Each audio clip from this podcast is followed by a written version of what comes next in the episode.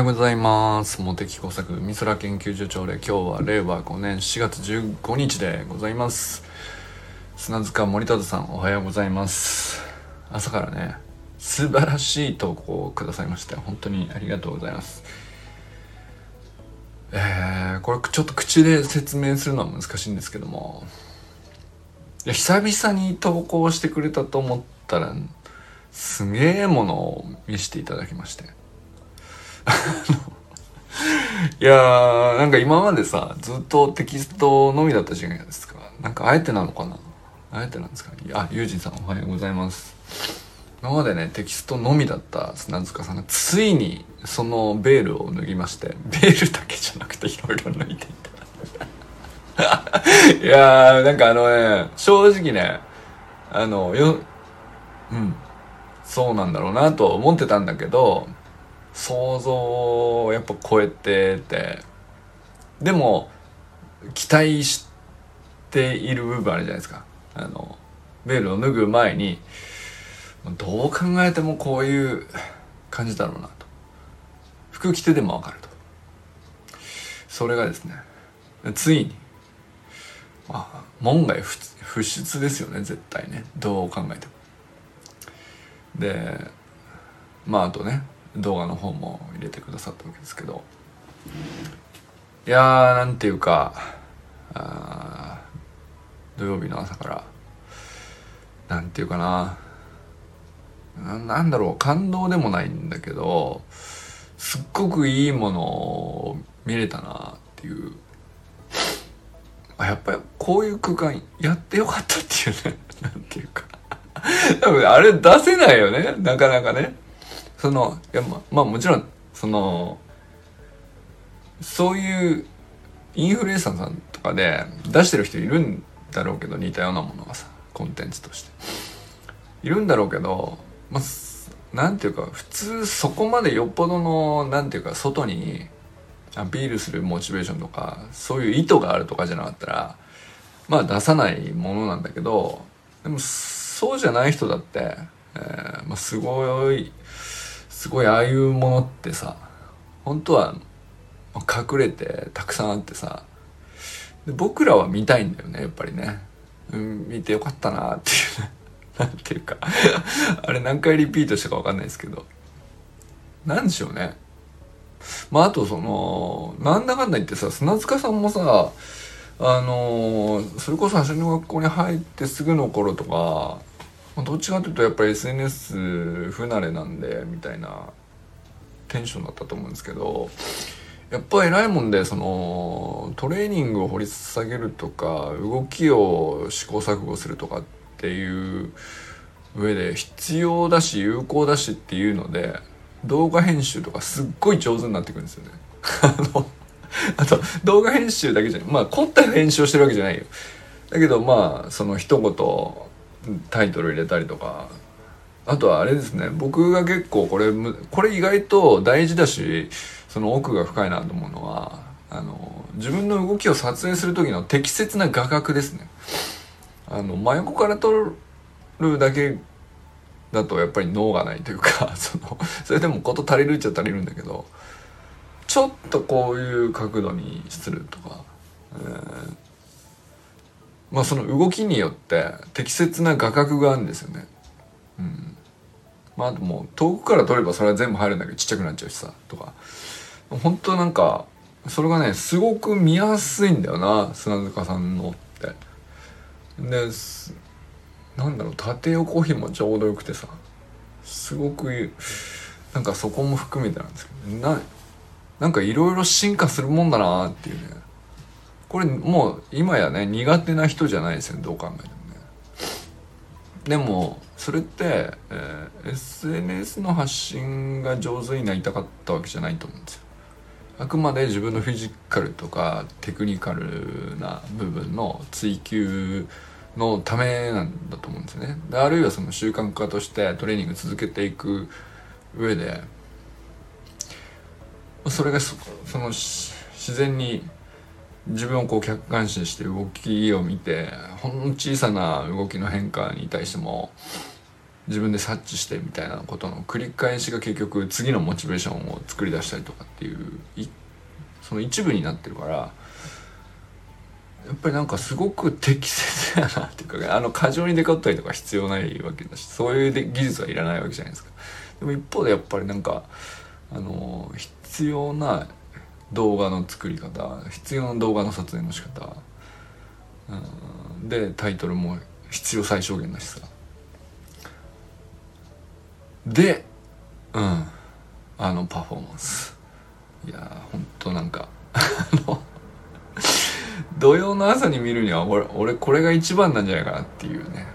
ものを見せていただきましたね。ありがとうございます。えー、森本あかねさん全くんかんくんおはようございます。全くん寝れてますか？大丈夫ですか？昨日だいぶ遅かったみたいですけど。なんかよもうかなり深夜12時ぐらいにあの1分だけでもさ偉いよな。本当に1分でも寝る前の本当貴重な時間なんでしょうけど。でもねなんていうかもう眠いよって言ってるけどさ声はすごく充実してるというかあこいつ乗ってんなというか。あなんだったらむしろ不敵な半笑いぐらいななんでそんな明るいのみたいな、えー、ぐた疲れた。眠いっていう感じじゃなくてさ。早く寝た方がいいですよ。あそれ俺に言ってますけどねぐらいな。あのでもなんだろう1分で話すにはなんだろうな。もう乗ってんでしょうね。勉強がね。楽しいんだろうな。それがすごく まあだからその上がり下がりあるわな。あんだけエンジンかかる時もあればさ。あのもう急にギュンって下がる時だってさありますよ。まあでもそれで十分やっぱり休んだ後にやっぱあれだけのものを発揮してるわけだからまあそれもひっくるめてあの楽しいんでしょうね。正解なんでしょうね。分かんないですけど、うん、昨日のも1分だけどよかったですね。うん。あの今までない感じじゃないですか？あのテンションね、うん、少し余裕も感じられるぐらいの不敵な笑みを浮かべてるんではないかなっていうね。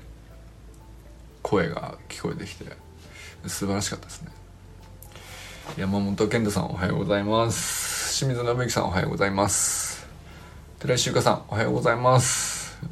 お体の調子が戻ってきてなんかあのー、自分の体にちゃんと聞いて今食べたいものは何っていう、まあ、そういう投稿なんですけどあれいいですね。でも本当なんていうの？別にゆかさんは別にそのテニスとかじゃないからさジョコビッチ選手がとか多分知らないでやってらっしゃるんだと思うんですけどジョコビッチ選手のあの生まれ変わる食事法の本で書いてたこととすごく一致率が高いなって思いましたねあの書かれてる投稿の中身が。要するにジョコビッチ選手も要するに自分の体が今何を欲しているかをまず分析することから始めると。ルーティンはルーティンであるんだけど。でだけどそこに固執しないっていうのをすごい大事にしてるっていうことは割と強調されてたかなと思うんですけど。でその基本的に、えー、こういうものは口にしない方が良いとか、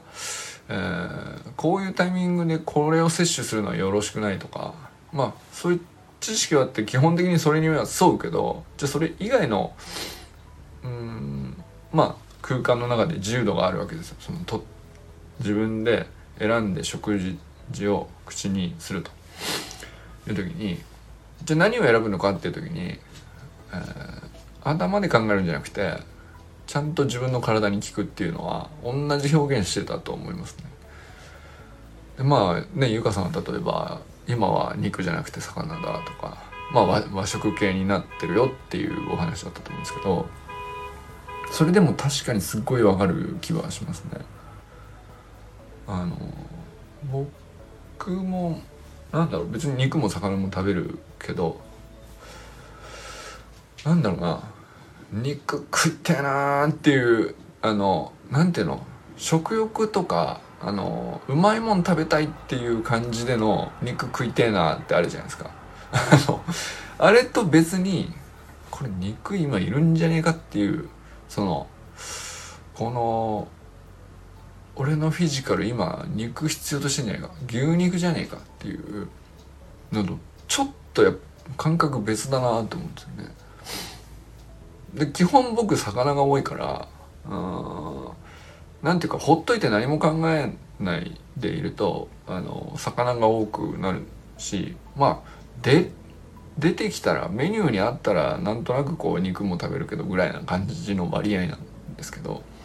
でまああとは特別になんていうのみんなどっか出かけた時に「うわ肉食いたいっすね」っていうノリで肉を食べるっていうまあそれはなんかあの自分の体に効いてどうのこうのではないじゃないですか。それとは別になんか普段こう何も考えずに習慣的に焼き魚なんだけどもこれどうやら今肉だなっていうのはこれ欲求っていうよりも体からの情報と、まあ、まあ、かっこよくと対話体との対話みたいなことなんですかね。でもそんななんかそのトップアスリートのさ遠い話なのかなと思ったんですけど意外とうん誰でもみんな必要としてることなのやった方がいいのかなっていう気はしますね。うん、あとは何て言うかまあそれこそね、えー、これなんとなくこの量をよそっちゃったもんだから全部食べようとしてるけど本当にこれ全部食べたいのかとかうん持たれる前に考えるっていうのは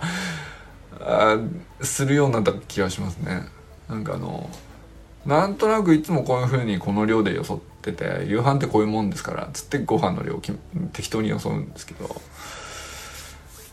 それがねなんかその毎回同じわけないんだよね。その時の体の状態によっては。そうするとなんかあのうん。今日こんぐらいだなとかもうちょっと今日はあった方がいいなとかそれは結構ある気がしますね最近ねだからなんかあの食べ過ぎちゃってなんだか持たれるみたいなのとか変にお腹疲れちゃってんなとかっていうのは相当減った気がしますねそれは。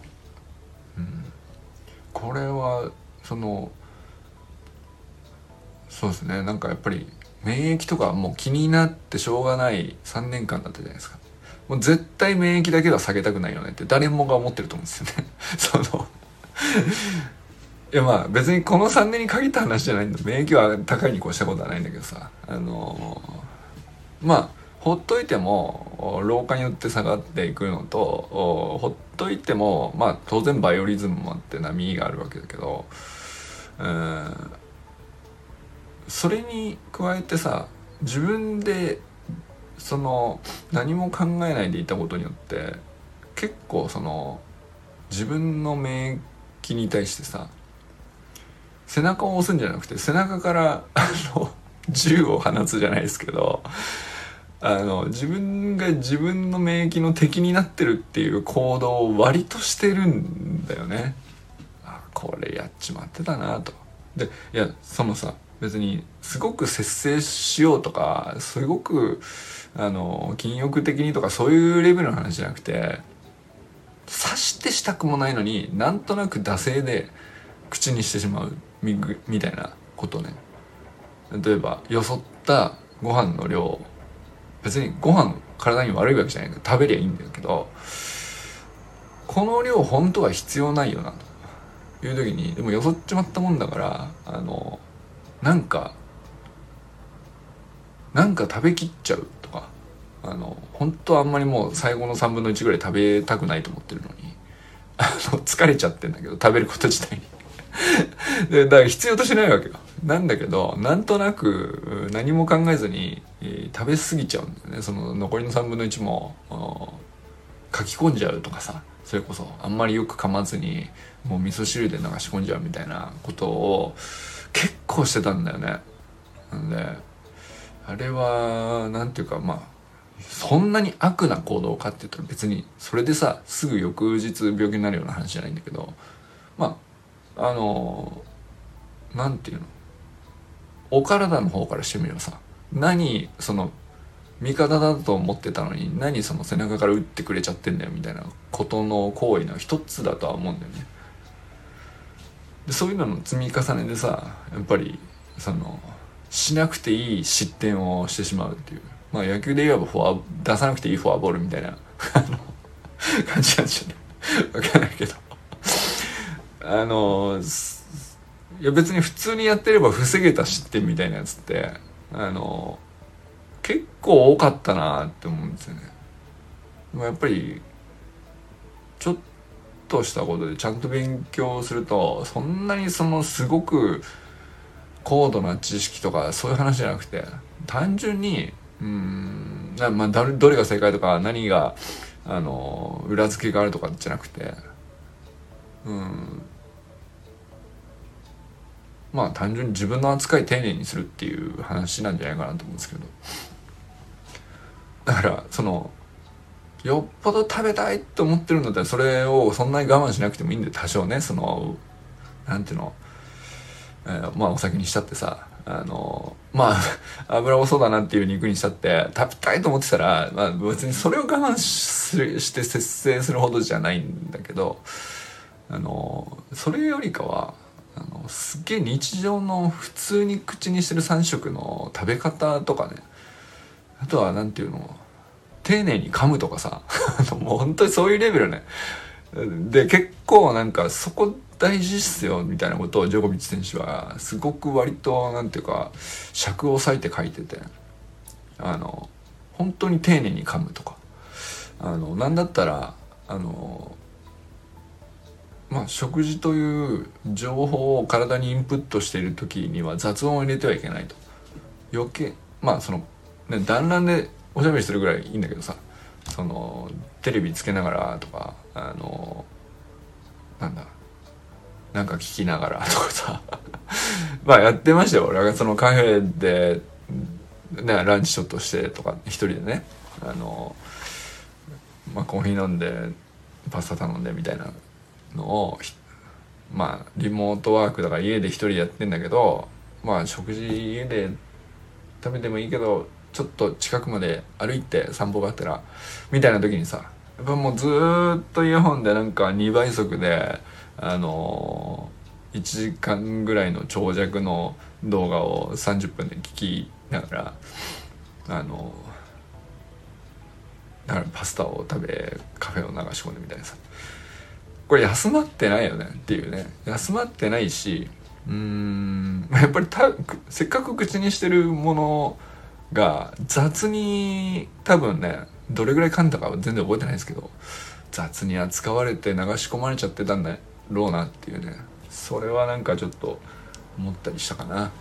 あのあちゃんと丁寧に噛んで余計な負担を胃にかけないように口ですべきことは口でちゃんとやるやっていればさあの下が下げなくていい無駄な、ね、免疫の失点をさあのしなくてよかったのにだったらその変に午後疲れなかったりとか眠気が襲ってこなかったりとかまあ最悪ね体調崩してちょっと今日はだるいなみたいなとかならなかったんだろうなっていうね思い出すともうそんなのマイクに挑む間がないっていうかうん。まあでもそれ一回気づくとねなんかあのよっぽどなんていうか細かく気使おうとか細かく丁寧に自分の体と対話だとかあの振りかぶらなくてもしなくなるんですよね乱暴には扱わなくなるっていうか自分の食べ方体の使い方みたいなそれはなんかすごくあのゆかさんの昨日の動画とか見ながら確かになんかそれは大きい変化かもしれないなっていう、ね、気はしましたね。えー、中村修平さんおはようございます。山田友人さんおはようございます。いつもえありがとうございます本当に。昨日のね昨日の論文の話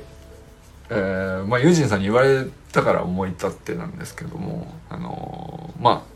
査読意見という、まあ、非常に厳しい内容でまあ あの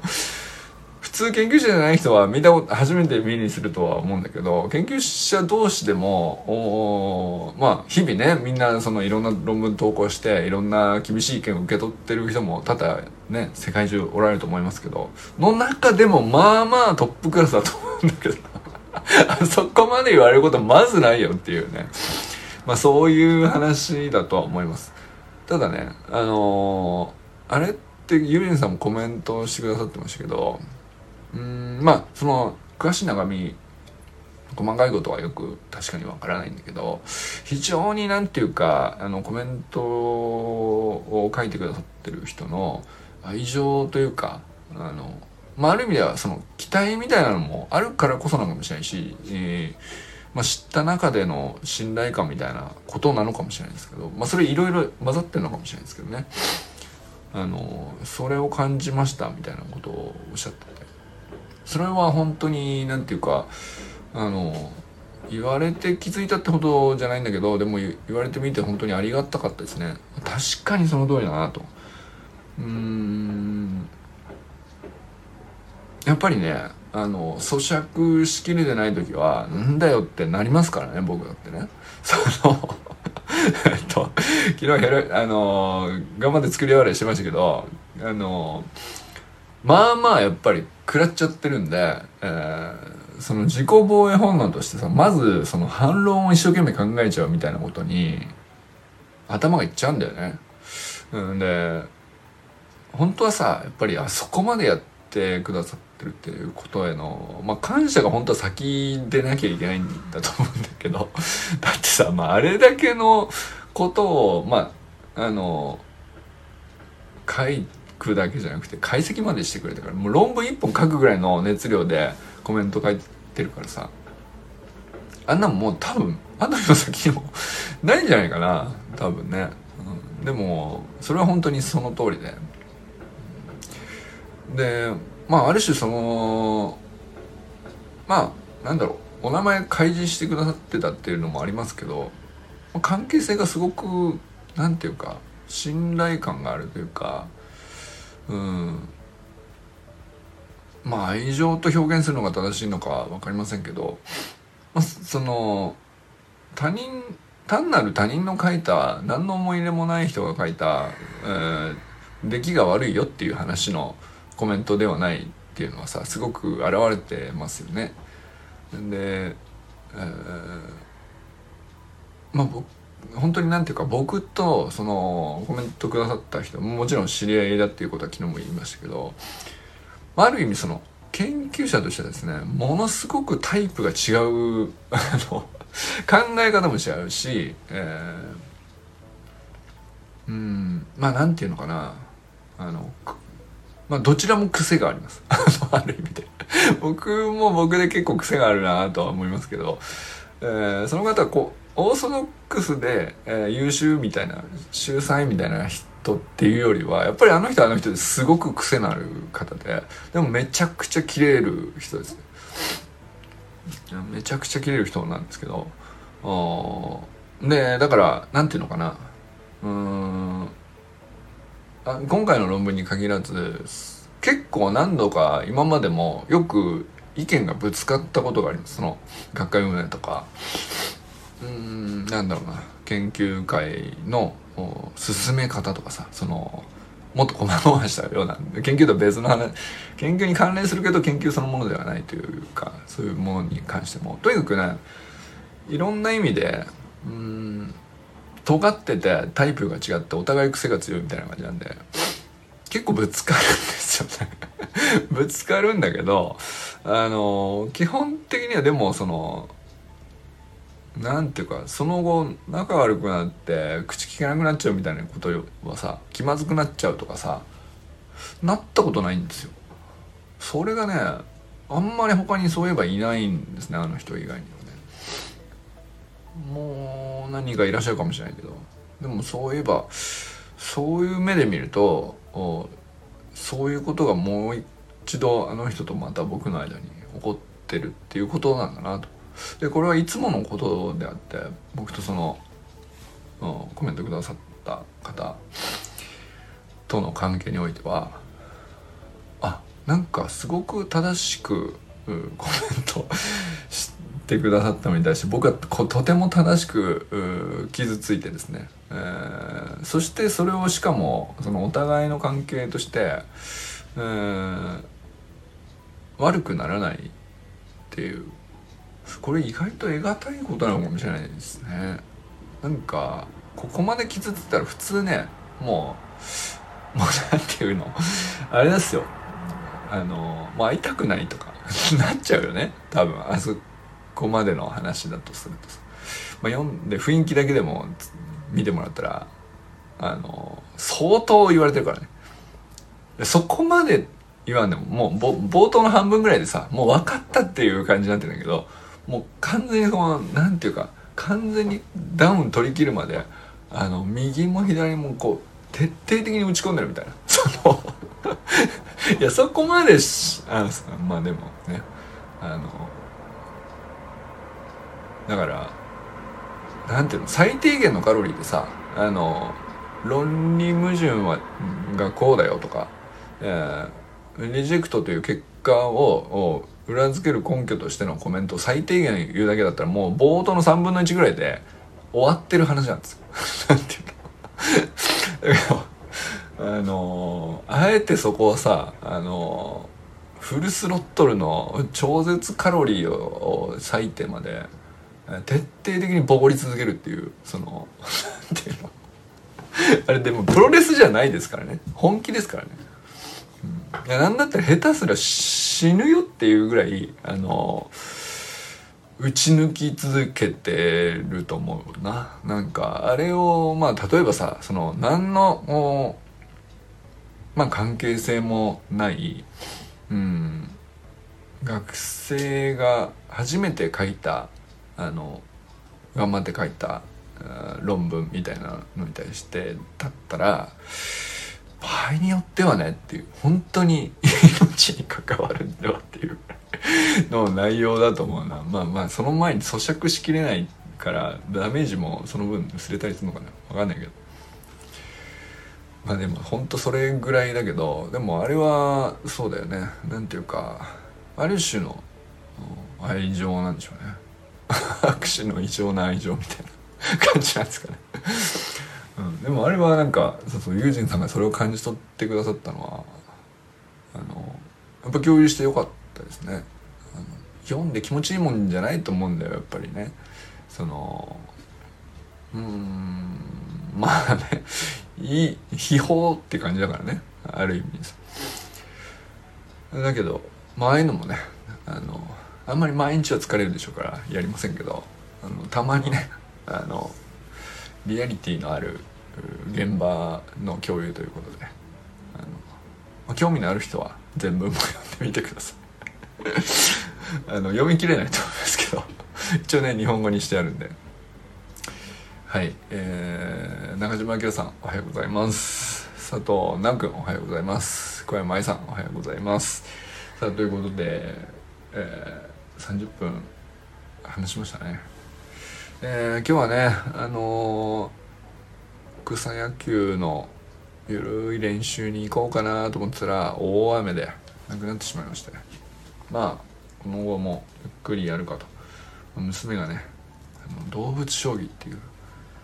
うなかなかのゲームをもらって帰ってきて「面白いね」ってってすんげえハマってて。で何回も何回もその動物さん将棋まあ将棋の簡易版みたいな感じでねそれを学校で教わってきて。で家帰ってきてこうお母さんとお兄ちゃんと俺とっつってこうぐるぐるぐるぐるもうとにかく相手探してずっとやってて。あの勝って負けて勝って負けてやってさ。結構面白いんだよね。でそれになんか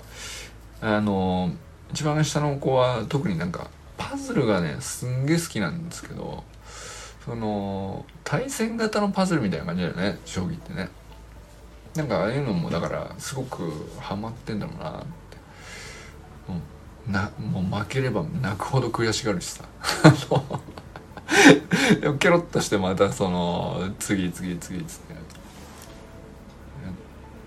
まあそんな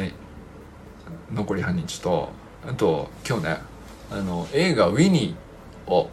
見に行こうかなと思ってますね。あのウィニーって皆さんユージンさんとか世代ですか？知ってますかね、まあ、僕らぐらいの40代以上はあのもしかしたら使ってる可能性が高いっちゃ高いかな。結構その一時期ものすごく一世を風靡したあのソフトなんですけどとまあファイル共有ソフトですね。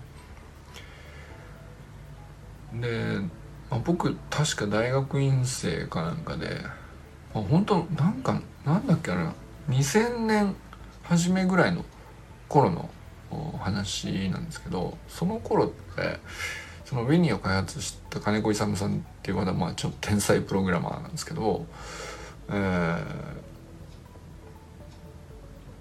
まあ、その人の名前当時知ってたわけじゃないんだけどなんか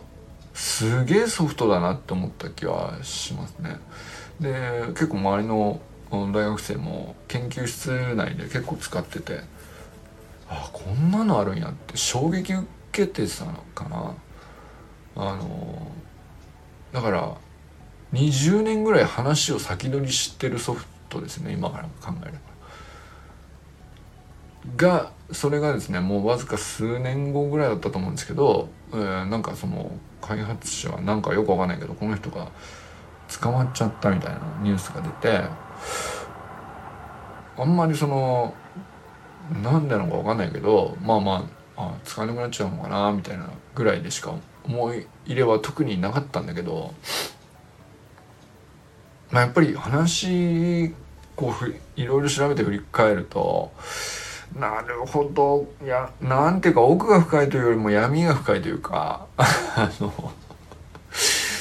うんまあ単純でもったいないなとは思いますよね。あの天才プログラマーを潰してしまったっていうことですね、まあ、日本社会がね。まあ、そういうお話ではあるんですけどまあでも別にウィニーは何ていうか象徴として取り上げられているけど基本的にこの傾向あるよねっていう縮図だなとも思ったかな。あのその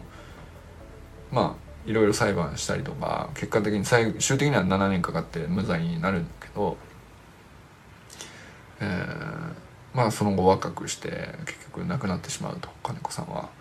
だからまあその天才プログラマーの短い光り輝く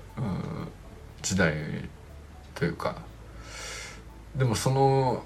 まあ一瞬の輝きのうちのさらに大部分を裁判っていう形で、全部奪い取ってしまったがゆえに、えー、本当だったらあの技術力的に、えー、最先端に行けていったはずの日本のまあテクノロジーみたいなものに対してかなりの足かせをかけてしまったっていう。まあ、その象徴としてのなんていうか描かれ方っていうか、まあ、あの原作の本もあの弁護士さんが書かれた原作の本もちょっと読んでるんですけど。なんかまあだからその天才プログラマーに限った話じゃないなっていう。割といろいろあちこちでこういう構図になるよねっていう。そのまあ捕まってさあの濡れ衣を着せられてしまって言われのないことをやられて、え、裁判されて時間を奪われて、まあ、最終的に無罪になるとしてもそこをそれで結局さまあなんていうか能力であったり才能の命であったりまあ全部摘み取っちゃうみたいな刈り取っちゃうみたいな。出る杭打たれるみたいなそのそんな軽い話じゃないなっていうのはなんだろうな。結構もうそこかしこでお大なり小なりあっちこっちで起こってんなっていう。で割とその潰してる方も無意識だったりするんまあ意図的に今回はねその結構その潰す側には相当なその意図があってのことだからまあ映画にもなるんだけど割と僕らの周辺の日常においても、まあ、この構図あるなーっていうのはすごくうん まあ重なるものがあるという。まあ、それでねすごいずっと見たいなと思ったんですけどなかなかあの映画見るってね腰が重いんですよねちょっとでもっと早く見たかったんですけどまあ今日ねせっかくタイミングがあるんで見に行ってこようかなと思います。それでは皆様今日はどなたと終われますでしょうか？今日も良き一日をお過ごしください。じゃあねゆじさんありがとうございます。